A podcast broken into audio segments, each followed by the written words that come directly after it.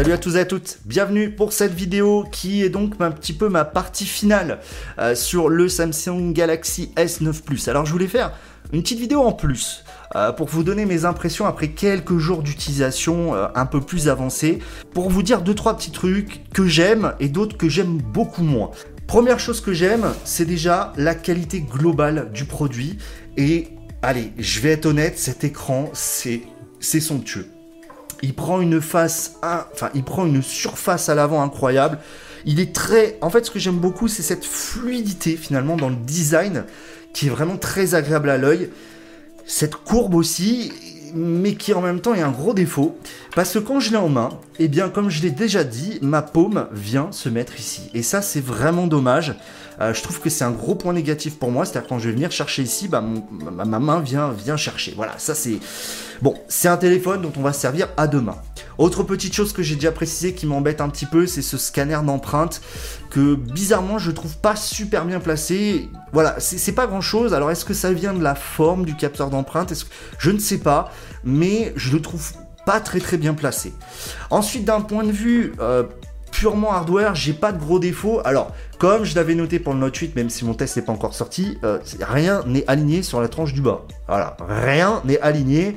Euh, peut-être la jack, mais euh, voilà, c'est, ouais, si le HP est à peu près aligné, mais ça c'est fou de ne rien avoir aligné, ça, ça m'angoisse. petit point positif, c'est vrai que je l'ai pas bien noté pendant le test, mais il est double SIM.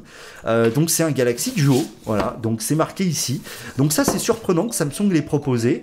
Autre point négatif d'un point de vue hardware, qu'est-ce qu'on a un bouton physique pour un assistant virtuel? Il ne sert à rien.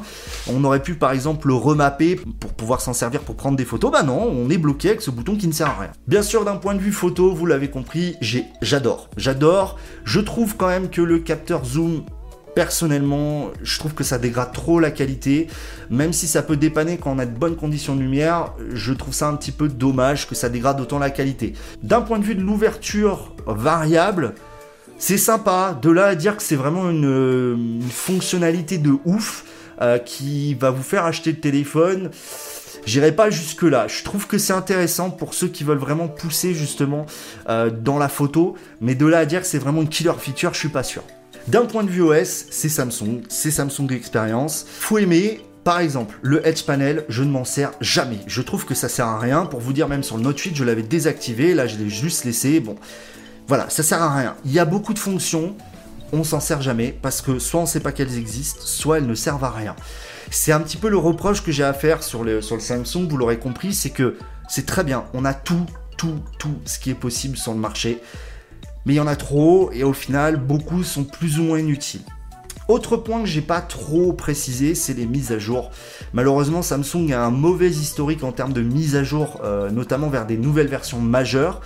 Et c'est encore le cas, c'est vrai qu'on est euh, déjà plus de mi-avril et malheureusement il n'y a toujours pas le patch de sécurité d'avril. C'est quelque chose qui pour moi est important, pour certains moins. Mais là où surtout j'aimerais bien que Samsung pousse une mise à jour, c'est pour l'autonomie. Alors franchement l'autonomie c'est une vraie calamité. Euh, c'est incroyable. C'est incroyable d'avoir une autonomie aussi catastrophique sur un téléphone comme ça.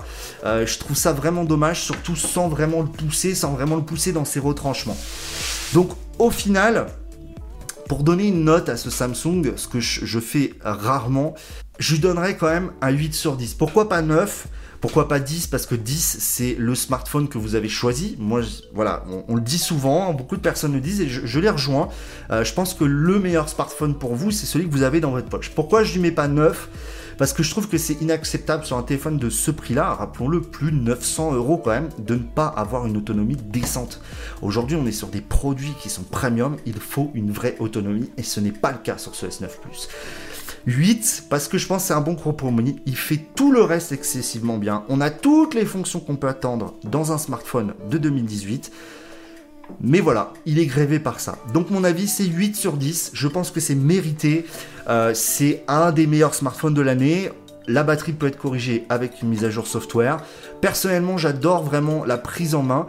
J'aurais bien aimé tester euh, le petit frère, le S9, que peut-être je trouverais plus intéressant en termes de prise en main, plus accessible aux communs des mortels. Néanmoins, j'ai vraiment apprécié utiliser ce Samsung S9 Plus. Je remercie encore Soch et Samsung de m'avoir permis de participer au programme Tester Soch et de vous proposer un retour.